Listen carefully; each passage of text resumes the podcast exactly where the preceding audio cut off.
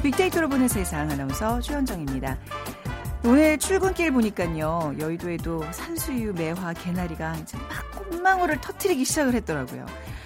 중부지방에도 본격적인 꽃 소식이 이어질 것 같아서 마음까지 밝아지는 느낌입니다.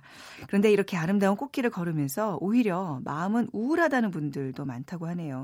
실제로 우리나라 성인 6명 중 1명은 우울증을 앓고 있는데요. 특히 요즘 같은 봄철은 더 힘든 시기입니다.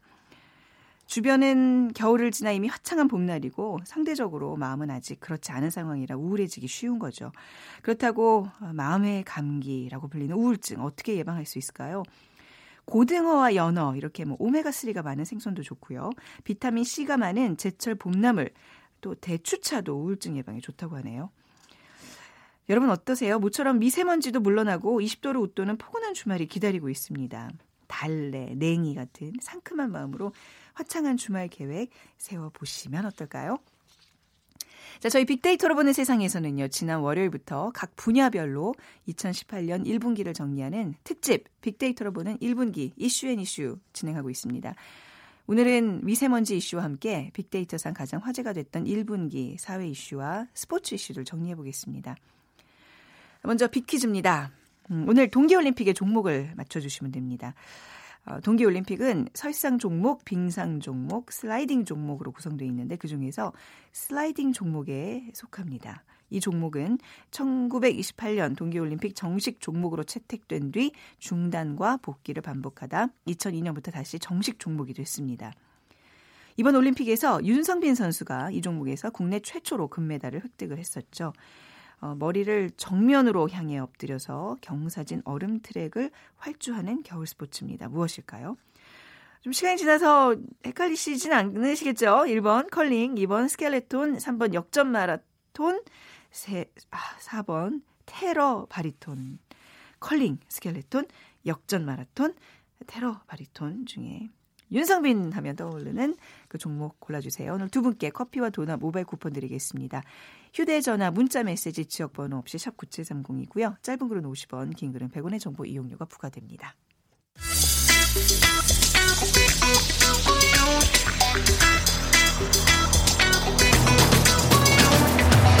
오늘 여러분이 궁금한 모든 이슈를 알아보는 세상의 모든 빅데이터. 다음 소프트 최재원 이사가 분석해드립니다. 네, 다음 소프트 최재원 이사 나오셨습니다. 어서 오세요. 네, 안녕하세요.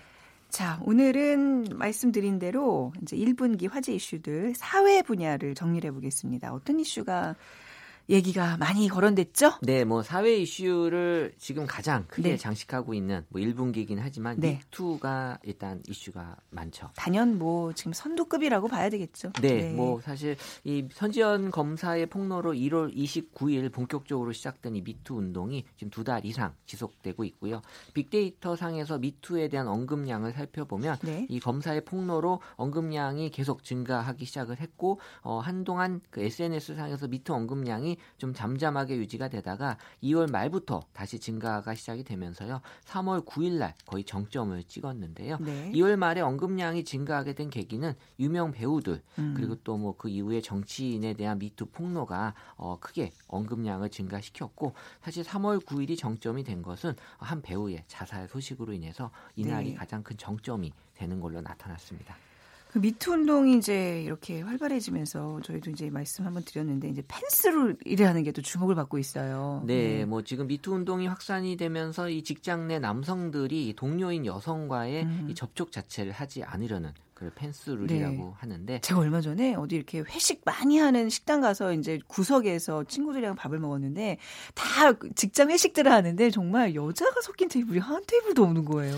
그러니까 뭐 일단 회식 네. 장소에서 여성들을 보기가 이제는 좀 네. 어, 드물어진 것 같고요. 음. 네 그러면서 이 펜스룰이 여성에 대한 차별을 더 네. 부작용으로 나타내고 있는 거 아니냐 그래서 직장에서 여성의 또 취업의 승진기회나 또 아예 취업까지도 어, 기회가 더 어려워질 수 있다라는 거에 측면에서 안 좋은 얘기들이 나타나고 있고요. 관련해서는 뭐 차별이라는 표현이 가장 이 펜스룰과 어, 관련이 높은 그러면서 어, 또 확산이 되고 있고 네. 또뭐 직장 내 어떻게 보면 왕따의 분위기도 나올 수 있고요. 그러면서 피해나 우려, 부작용으로까지의 키워드들이 도출이 되고 있는데 어, 어떻게 보면 이제 여성 직원과의 그 관계를 아예 원천 봉쇄하는 펜스룰이 어, 또 다른 차별, 네. 또이 직장 내 왕따 이런 피해 부작용으로 지금 우려가 되고 있다라는 건데요. 네. 이, 펜- 이 미투는 이 권력 남용에 대한 본질을 그럼요. 분명하게 인지하고 가야 되는 거기 때문에 어, 더 다른 쪽으로 나빠지지 않도록 좀 많이 지켜봐야 되는데요. 네. 이 역사적으로 보면 역사적으로요? 네, 네. 역사적으로 분명히 좀 알고 계실 것 같은데 네, 몰라요. 이게 이제. 어떻게 보면 성평등이잖아요. 네, 네. 근데 성평등 이전에 이제 정치평등이 음. 있었고 그 다음이 항상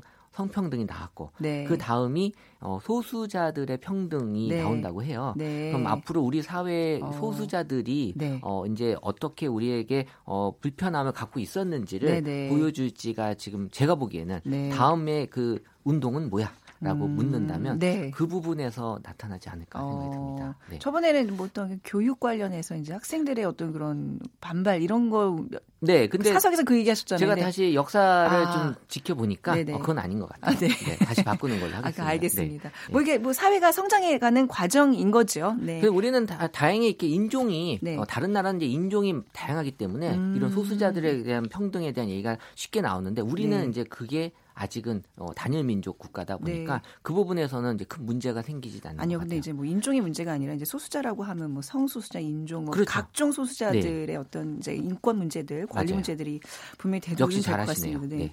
다음 이슈로 넘어가 네. 보겠습니다. 예, 근로 시간 단축의 이슈인데요. 이 지금 뭐 과로 사회 탈피를 위한 음. 이첫 발로 근로시간 단축이 어, 개정안이 통과가 됐죠. 네. 그래서 법정 근로시간을 주당 최대 68시간에서 52시간으로 단축하는 내용을 담은 근로기준법 개정안이 국회 논의 5년 만에 2월 27일 여야 합의로 어, 마련이 됐는데요. 어, 어쨌든 수년간 언급이 이어지다가 정말 개정안이 통과되면서 근로시간 단축에 대한 언급량이 어, 높게 형성이 됐고 아직 뭐 1분기가 뭐 아직 뭐 오늘 끝나는 걸로 뭐 볼 수는 있지만 네. 작년 분기에 비해서 약 3배 증가한 언급량을 보여주고 있습니다. 네. 자, 근로시간 단축에 대한 사람들의 반응 어떤가요? 어, 일단 SNS 상에 드러난 근로시간 단축에 대한 사람들의 반응을 살펴보면 긍정이 63%로 압도적이진 않아요. 그래서 네. 구체적인 감성어로는 뭐 합리적이다, 또 뭐 구체적으로 좀 나와줘야 된다라는 얘기고요. 그리고 이제 부담이 되고 있고 우려가 음. 되고 부작용이 된다라는 건데 이 저녁이 있는 직장인들의 그 자신의 시간을 갖고 싶어하는 이 근로시간 단축이 어떻게 보면 합리적일 수는 있지만 경영자 입장에서는 이게 부담으로 다가올 수 있다라는 우려의 목소리가 나타나고 있는 거고 네. 지금 뭐 이 일손이 부족하다라는 얘기도 많이 있, 있는데요. 이런 인건비 부담의 부작용을 최소화할 수 있는 방안에 대해서 지금 정부도 고민하고 있고 사회 경제적인 이 문제점들을 지금 체크하면서 이 시행 속도를 음. 고민하는 과정이 필요해 보입니다. 네. 근로시간 단축 환영합니다. 언제부터 근로시간이 단축되는 건가요? 하는 원- 원문이 있는데 7월 1일부터죠? 네, 그래서 네. 어, 아직은 근로시간 단축이 어, 시행이 되기 좀 전 단계다 보니까 음. 어, 기대를 많이 하고 있고요. 네. 그래서 어, 사실 뭐 어떤 회사들은 이미 그 전에 네. 근로시간 단축이 된 상태로 네. 많이 또 운영이 돼 왔고 네. 그러니까 이게 뭐 어, 할 수 있는 분위기가 마련이 된 건 맞는 것 같아요. 네. 그래서 인식 자체는 어, 잘 되어 있는데 이 경영하는 입장에서의 우려가 계속 네. 목소리가 크게 나오는 거죠. 이제 뭐 닥쳐서 한다기보다 좀, 뭐 좀 이미 뭐 많이들 시행하고 있겠습니다만 지금이라도 이제 좀 이렇게 시범적으로 운영을 좀 해봐야 될 것 같아요. 근데 저는 네. 여전히 그 탄력적인 거에 네. 대한 생각을 많이 갖고 있는데 네. 뭐 지금 여기에는 탄력적인 부분도 불- 분명히 들어가 있거든요. 주당 근로 시간을 맞추기만 하면 되는 건데 음. 어 사실 회사 입장에서는 어 이런 탄력적인 운영을 잘 할, 활용할 수 있게 음. 직원들도 좀 어, 동참을 많이 해줬으면 해요. 음. 그래서 뭐 일을 분명히 안 하는 시간도 있잖아요. 네. 어, 그 시간만큼은 어, 또 직원들도 어, 다른 일로 대체할 수 있는 시간을 좀 그래요. 갖는 거에 대해서는 음. 이제 인정하는 네. 어, 그런 것들이 좀 필요하지 않을까 네. 생각됩니다. 압축적으로 이 커피 마시고 담배 피는 시간이 사실 조금 우리 근로자들에게 많이 좀 나타난다고 그래요. 뭐 그런 뭐 그- 세세한 아, 것부터 해서 네. 사실 뭐 따지고 들면 정말 많은데 네. 어 제가 작년에도 잠깐 소개드렸는데 이 월요일 날 오전에 네. 굳이 이게 회사가 꼭 직원들이 있어야 되는 그런 일이 아니 라면 네. 사실 월요일 오후 출근이 오! 어떻게 보면은 직원들의 그 효율성을 높이는 거에 네. 아주 맞거든요. 월요일 아침에 소는 누가 키워요? 네? 소요? 네. 아, 뭐 그냥 알아서 물론 굴러가게. 이제 네. 알아서 그러니까- 크는 소도 있으니까요. 그러니까 회사의 어떤 저기 그렇죠. 특 특징에 따라서 예, 예, 예, 그래서 예, 뭐 예. 그 시간을 이제 안 오고 어, 다른 시간을 또 대체할 수도 음, 있는 네. 거고요. 월요일 날 오전 시간을 만약에 어, 직원들이 부담이 없다면 또 일요일 날 늦게까지 네. 자기 시간을 쓸 수 있기 때문에 네. 우리 그 life 어떤 삶의 그 어떤 방향이 많이 바뀌어진다는 음, 거죠. 그러니까 뭐 주 초를 어떻게 시작하냐가 사실 한 주를 좌우하기 때문에 좋은 생각이긴 한데 이제 좀 아, 여건이 안 되는 아, 그- 사람 회사들이 더 많죠. 이- 그렇죠. 예. 네. 그래서 뭐 저는 수도 월요병이 이제 네. 어떻게 보면은 이제 또 회사 입장에서 큰 음, 요인이 되니까 네. 네, 월요병을 좀 극복할 수 있는 네. 방안도 필요하다고 봅니다. 뭐 이렇게 자꾸 좋은 아이디어들 이렇게 내놓아 보세요. 네. 네, 야, 뭐 저야 얼마든지 내놓을 수 있습니다. 네. 자, 세 번째 이슈 미세먼지입니다. 아, 네, 진짜 아, 오늘 오늘 뭐. 좀 나아진 거죠? 미세먼지가. 네, 그래서 이제 미세먼지가 지금 이번 한 주 정말 1분기 통틀어서 많은 얘기들이 네. 올라왔는데 이 봄철 불청개구리 역시 미세먼지 네. 어, 강하게 나타나고 있고요. 이 봄 관련돼서는 미세먼지 외에도 일단 뭐 감기나 뭐 꽃샘추위, 황사, 건조, 춘곤증, 알레르기, 네. 가뭄, 뭐 비염, 이상 기온 등이 나타나고 있는데 이 네. 추위가 지나가고 이 기승을 부리는 이 미세먼지 음. 과거에는 이제 황사였는데 지금 이제 미세먼지가 더 많아진 거죠. 네. 그래서 미세먼지보다 차라리 추운 게 낫다라는 음. 표현도 많이 있고요. 네. 그래서 이 연도별로 이 미세먼지에 대해서 표현하는 사람들의 그 음. 감성 표현을 보게 되면 2017년은 1위가 그냥 심하다예요. 네. 그리고 2위가 뭐 최악, 나쁘다, 조심하다, 걱정인데 2018년 올해 들어서 미세먼지에 가장 연관이 높은 키워드는 심각하다거든요. 음. 그러니까 작년에는 심각하다가 8위였는데 이게 1위로 올라왔다는 건 정말 심각하게 지금 미세먼지를 받아들이고 있다라고 네. 좀볼 수 있고 그래서 지난해 3월 미세먼지에 대한 언급량이 가장 많았던 날이 3월 21일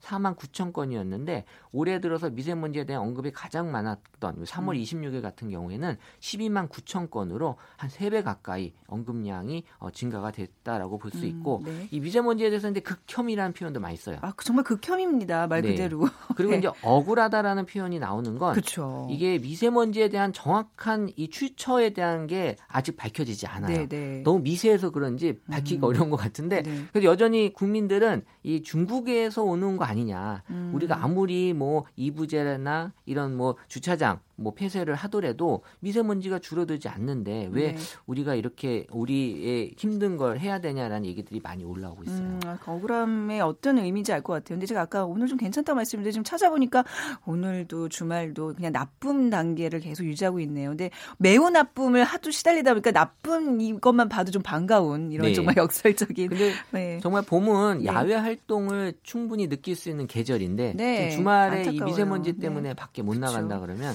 어, 정말 많이들 네. 우울해 하실 것 같아요. 음, 요즘 그래서 뜨고 있는 상품들이 굉장히 많아요. 네, 뭐 미세먼지 하면 지금 뭐 할 수 있는 대책은 이제 마스크가 가장 네. 컸고요. 근데 2016년은 2위가 삼겹살이었어요. 네. 그래서 삼겹살이 뭐 먼지에 효과가 있다라는 그런 속설이 있었는데 음. 지금 그게 아니다라는 얘기가 많이 정보가 나오면서 삼겹살은 2017년과 올해 없어졌고요. 네. 어, 그리고 공기청정기가 2위로 올라왔는데 음. 이 공기청정기 제 주변에도 이번에 많이 사셨어요. 네. 그래서 뭐 아이 키우는 집은 당연히 공기청정기 고민 많이 하시는 것 같고 그리고 이제 그 식물이나 나무 네. 그래서 집에 이런 그 식물로 공기를 좀 정화시키려는 음. 그리고 나머지 이제 먹는 것들인데 브로콜리나 미역, 미나리, 네. 녹차, 마늘이 일단은 뭐 효능하고는 상관없이 사람들에게 많이 언급되는 어, 그런 그 품목으로 올라왔습니다. 네.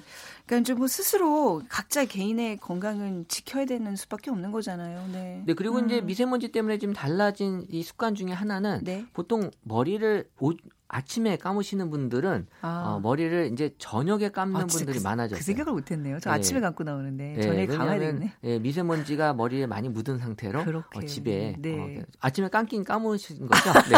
아니, 아니 그 감. 감아뜹니다. 네, 예, 예. 그래서 어, 그런 그리고 또 이제 얼굴의 그 클렌징을. 어, 폼 클렌징을 또 좋다라는 얘기가 있어서 어, 음, 그런 것도 좀 많이 떠- 이중 세안하시고 렌즈 착용 조금 가급 적 자제해 네. 주시고. 네. 그리고 또 이 뭐 여러 가지 미 세먼지 걱정 인물로 아이가 항상 네. 올라오지만 어, 전 시간에도 말씀드렸는데 또 반려견들 맞습니다. 또이 네. 반려견들이 또 이 털에 미세먼지가 음. 많이 묻은 상태로 또 집에 들어오면 네. 또이 건강에 대한 식구들의 걱정이 어, 될수 있어서 네. 이런 것들이 지금 우리의 생활 습관을 음. 많이 바꿔주고 있는 것 같아요. 네. 그 마스크 많이 쓰고 다니니까 사실 잘 못 알아보겠어요, 저는 사람들을. 서로 네. 좀 좋잖아요. 요즘 언택트 이런 게 유명 유명 유행인데. 네, 그래서 네. 마스크 쓰는 비대면으로. 거에 대한 어, 부담들이 없어지고 네. 어, 그래서 눈 화장이 좀 발달하지 않을까 여성분들은 눈으로 표현해야 되잖아요. 네. 네. 네 알겠습니다. 자, 오늘 뭐 미세먼지 잘 이겨내시고요. 네. 다음 주에 건강한 모습으로 또 인사드리겠습니다. 다음 수업 주 최선 이사와 함께했습니다. 감사합니다. 네, 감사합니다.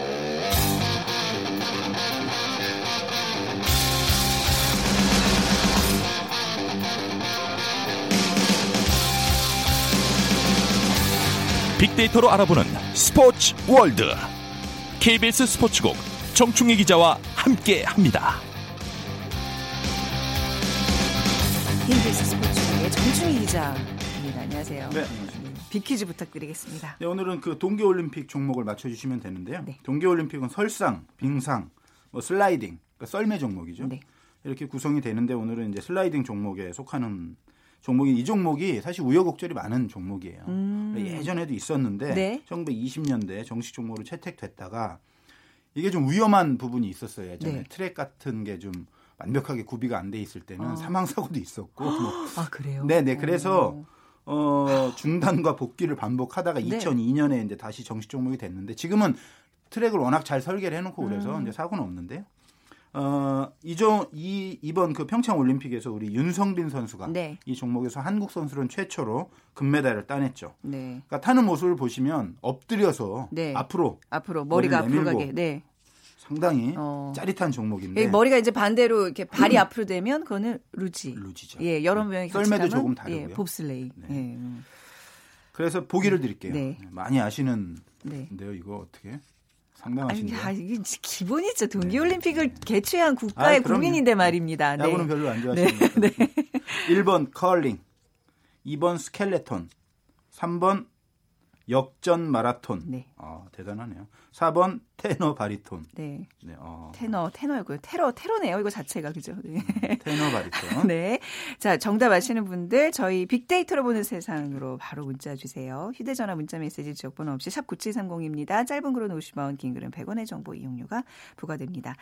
자, 아마 그 각 분야별 지금 1분기 이슈들을 정리하고 있는데 스포츠가 가장 뭐 뜨거웠다고도 봐야 될 것 같아요. 정말 특별한 해였잖아요. 시작이. 그렇죠. 네. 3월까지 보면 역시 뭐 누구나 다 어, 아시겠습니다만 평창 올림픽이 네. 빅데이터상 분석을 해봐도 가장 많은 19만여 건 네. 검색이 됐고 그리고 이어서 벌어진 평창 패럴림픽 네. 14만여 건 그리고 최근에 그 월드컵 축구가 검색량이 급증했어요. 음. 왜냐하면 그 월드컵 축구 대표팀이 유럽에서 평가전을 두 번 하면서 네. 어, 월드컵 축구 대표팀에 대한 관심도 높아졌습니다. 월드컵 축구가 언제예요?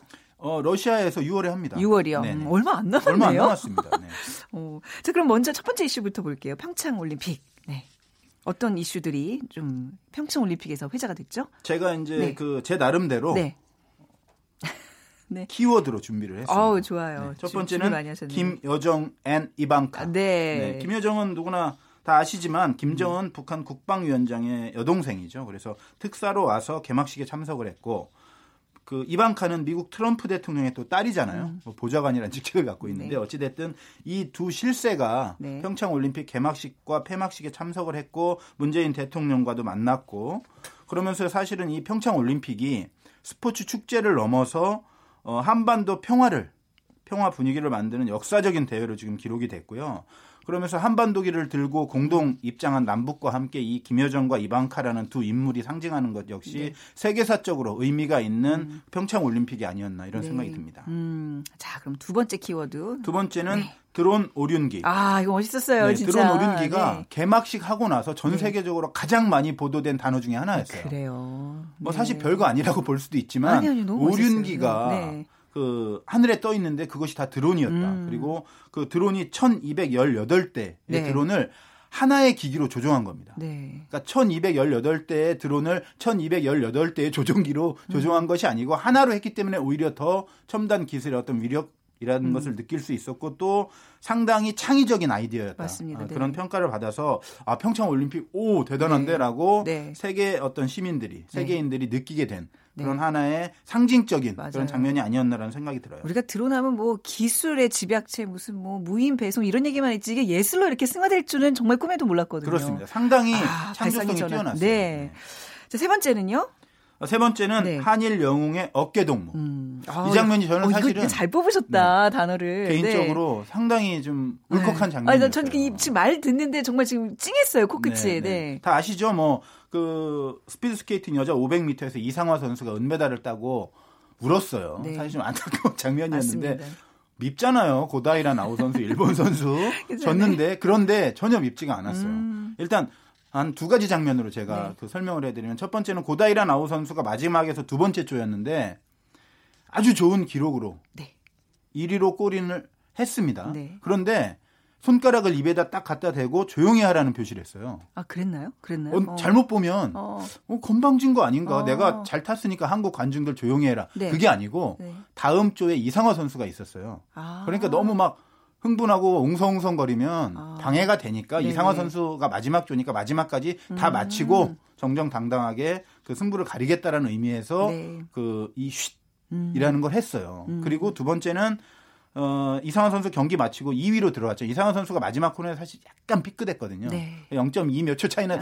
그것 때문에 약간 그런 것도 있지만 어쨌든 들어와서 우는데 고다이라 나우 선수가 와서 따뜻하게 안아주면서 그러니까. 둘이 계속 네. 얘기하면서 네. 그 빙판을 도는데 네. 울컥하더라고요. 알고 봤더니 두 선수가 정말 친했어요. 사실은 아. 언론들은 그 네. 전에는 거의 뭐 적, 아. 어, 라이벌. 아니래요. 고다이 선수가 이상원 선수 굉장히 존경했었다 그러더라고요. 제일 좋아하는 음. 선수였어. 고다이라 나우 선수가 나이가 좀 들어서 대기만 성형 선수인데 같이 네. 자주 만나고 네. 어, 고다이라 나우 선수가 이상원 선수한테 자, 주 선물도 주고 네. 만나서 택시 타고 갈 때는 이상원 선수가 택시비도 주고 뭐 그랬다는 일화가 있어요. 그 네. 정도로 한일 하면 약간 껄끄러운 음. 느낌 여러 가지 있잖아요. 네. 뭐 역사 교과서 문제라든가 최근에도 또 뭐 그 고교 교과서의 독도 네. 문제도 그런데 이 두 명만 보면 뭐 우정이 느껴졌고 네. 그래서 좀 저는 상당히 보기 좋았습니다. 그렇네요. 자 평창 올림픽 관련 네 번째 키워드 영미 신드롬이죠. 한번 해보세요. 영미. 저 안 되더라고요. 해보세요. 야, 영미 영미 많이 하잖아요. 네. 정말 그 안경 선배가 네, 네. 그 김은정 선수가 이야기했던 이 영미라는 단어가 사실은 전 국민적인 인기 유행어가 됐잖아요. 뭐 어떤 개그 프로그램에서 나온 그 유행어보다도 네. 인기를 끌었는데 특히 이제 패러디가 재밌더라고요. 음. 그래서 뭐 로봇 청소기를 로봇 청소기 광고 결국 찍었어요. 맞습니다. 컬링팀이 네. 청소기 광고를 찍었을 뿐만 네. 아니라 그 청소기 업체에서 컬링팀을 4년간 후원해 주기로. 음. 그래서 컬링 팀에게는 뭐 겹경사죠. 네. 은메달도 따고. 와, 자 1분기 스포츠 이슈들 평창 올림픽 봤고 두 번째는 평창 패럴림픽이죠? 네, 첫 네. 번째 제가 한 단어는 역시 첫 금메달을 딴 신의현 선수인데 네. 거기에 방점이 있기보다는 네. 어머니와 아내. 음. 그러니까 신의현 선수가 대단한 거는 뭐 다 알아요. 정말 너무 대단해요. 63km를 이 음. 대회에서만 질주했고 6개 종목인가요? 5개 네. 종목 나가서 금메달 최초로 한국 최초로 땄고 동메달도 땄고 정말 이 불굴의 음. 의지는 누가 봐도 그 어떤 선수보다도 대단한데 저는 어머니와 아내가 보이더라고요. 아. 그러니까 이 선수가 사고로 다리를 잃고 좌절할 때 정말 옆에 있었던 분이 어머니였고 네. 운동을 할 때 항상 사실 짜증 많이 날 거 아닙니까? 음. 운동하다 보면 몸이 제대로 움직이지도 않고 그 극한의 상황을 견뎌야 되는 그때 항상 아내가 있었고 베트남 네. 출신인데 한국 이름이 김희선이더라고요. 네, 네. 그래서 아주 또 네. 예쁘시기도 하고. 네. 근데 제가 되게 인상적이었던 것은 이 두 분이 어머니와 아내가 잘 울질 않아요. 음. 그러니까 뭔가 감격적인 순간에도 오히려 뭐 어머니의 그 막 호탕하게 웃으시는 모습, 격려하는 모습, 우는데 네. 울지 마라 얘기하는 음, 모습. 음. 아내도 응원할 때 다른 사람들은 막 가슴 졸이고 막 이런데 막 되게 크게 들고 네. 막 웃으면서 크게 소리치고 이것이 왜 감동이 없고 왜 슬프지 않고 왜 마음이 안 아프겠어요. 그런데 네. 신혜연 선수에게 그런 모습을 보이기보다는 이렇게 당당한 모습을 보이는 것이 네. 신혜연 선수에게 더 힘이 되겠다라고 분명히 생각했을 것이고 그렇죠. 그런 게 저한테도 느껴졌어요. 어. 그래서 더 위대하게 이 여성 맞아요. 두 분이 더 위대하게 느껴졌습니다. 아, 그 정말 뛰어난 그 자기 절제, 그 정말 그 선수를 위해서 네, 보여줄 맞습니다. 수 있는 그런 절제, 그런 게 감동이었다. 자, 그러면 패럴림픽에서 두 번째 이슈. 뭘 제가 사실 경기 보다가 안 우는데 네. 딱한 번 울었어요. 언제? 아이스하키 네. 3, 4위전 끝나고 음... 뭐 이탈리아를 이겼으니까 좋죠. 네. 너무 좋은 뭐 거의 열광의 도가니였고 네. 그 응원 갔던 대통령도 내려와서 무릎 꿇고 선수들 네. 잡고 근데 울음이 딱 나왔던 순간에 선수들이 울면서 네. 마지막에 삥 둘러서 애국가 부를 때 아. 제가 뭐 그렇게 대단한 애국자가 아닌데도 불구하고 네. 이 선수들이 정말 얼마나 음. 얼마나 어렵게 운동을 했고 정말 그 과정 속에서 준비하면서 얼마나 눈물을 흘렸고 이런 것들이 저도 모르게 잘 느껴지니까 네. 저도 사실 안 울 수가 없었어요. 어. 제가 뭐 나이가 점점 들면서 눈물이 많아지는 건지 뭐, 모르겠는데 그것도 한 요인이겠지만 네. 아는 사람이 좀 네. 이상하지 네. 않나 싶을 정도로 정말 네. 감동적인 순간이었어요. 이걸 그 현, 현장이 아니라 그 순간 봐야 되는데 저는 이제 뭐 뉴스를 통해서 접하니까 그렇죠. 조금, 조금 감동이 좀 예. 네. 어 근데 지금 올림픽을 이렇게 정리하면서 뭐 어머니와 아내 눈물의 애국가 이런 이렇게 키워드를 뽑아보신 거 보니까 굉장히 감성이 뛰어나시네요. 아, 제가 기... 개인적으로 감동받은 걸 위주로 하기 어... 때문에 조금 객관성이 떨어지더라고요. 아니 아닙니다. 아니, 너무 마음에 드는데요. 네. 그 약간 그 기자하기 아까 우신데요.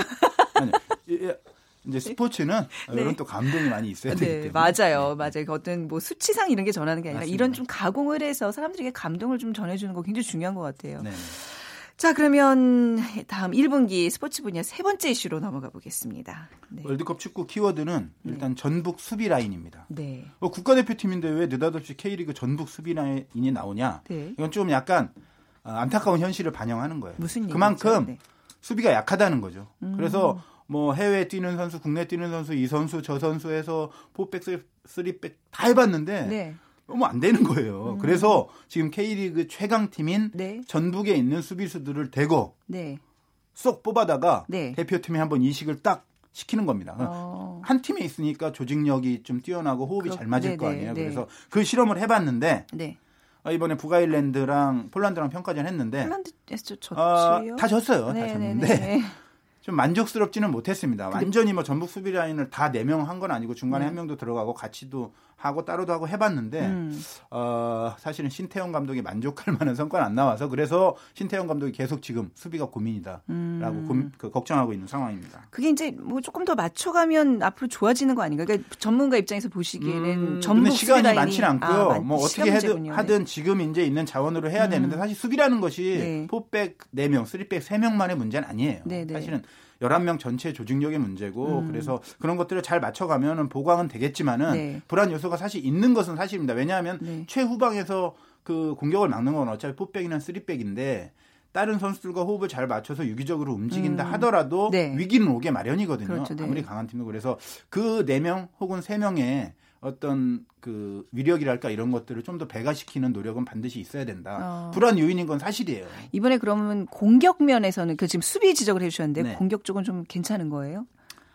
어, 수비보다는 낫다고 봅니다. 그리고 네. 제가 또 키워드로 뽑은 게 권창훈과 이재성인데 네. 이 선수들이 이제 공격을 이끄는 선수들이거든요. 음. 우리 보면 기성용, 손흥민이라고 이야기하잖아요. 네. 근데 그 선수들에 주목하기보다 저는 글쎄? 기성용, 손흥민은 네. 원래 잘해요. 네네. 네. 그리고 그 자리에서 자기 역할 충실히 해요. 그런데 네. 이제 중요한 건 그런 뭐냐?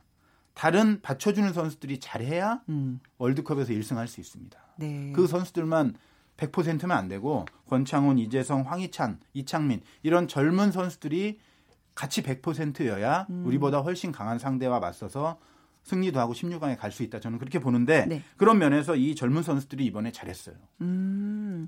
뭐냐? 가능성을 보셨군요. 주눅 들지 음. 않았다는 거죠. 네. 전에 한번 말씀드린 적이 있는데 홍명보 선수가 그 지단 선수인가요? 뭐 네. 어떤 선수 만났는데 자기 수비를 하다 네. 딱 맞닥뜨렸는데 휙 하고 보니까 저쪽에 가 있더래요. 어. 그저 그만큼 그 부담감이 많았던 거죠. 네. 뭐 주눅 들었다기보다. 근데 이런 젊은 선수들은 사실은 세계적인 선수 음. 만나면 주눅 많이 들거든요. 근데 이 선수들 플레이 보면 주눅 드는 게 없어요. 어, 요즘 아, 선수들의 좀 특징이라면서요. 네. 한번 해보자. 네. 뭐 어때? 물론 기량이 그 선수들보다 뛰어나지 않을 수는 있지만 음. 그런 부분이 있기 때문에 저는 네. 충분히 이 선수들에게 가능성이 있다라고 아. 생각합니다. 어떻게 16강 가능한가요? 지금 시점에서 그냥 생각하지 저는 가능하다라고 얘기를 해야죠. 아.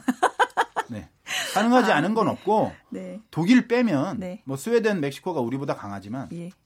강한 팀이 항상 이기는 네. 것은 아닙니다. 네, 아 맞습니다. 그러니까 스포츠를 보는 거죠. 뭐 저희도 충분히 되나요? 남은 네. 기간 강해질 수 있기 아, 때문에 네. 저는 가능성이 있다고 네, 봅니다. 대한민국 축구 화이팅. 네, 갑자기 화이팅. 두 손을 불끈 쥐게 됩니다. 네. 자, KBS 스포츠국의 정충희 기자와 함께했습니다. 감사합니다. 고맙습니다. 네, 자 오늘 정답은요 스켈레톤이고요. 3570님 어, 작년 겨울에 계곡 얼음 위에서 아이들과 올림픽 얘기 많이 했습니다. 윤성민 선수처럼 스켈레톤 선수가 되고 싶다고 해요. 그 아이들 지금 어린이집 졸업하고 초등학생 됐답니다 하셨고요. 9040님 역시 스켈레톤 맞춰주시면서 내일 아침 아들 100일 촬영 가신다고요. 예쁘게 잘 찍으세요. 자한주 이렇게 또 마무리해 보겠습니다. 다음 주, 아, 목요일에 찾아뵐게요. 네. 11시 10분에, 목요일 11시 10분에 다시 오겠습니다. 지금까지 아나운서 최현정이었습니다. 고맙습니다.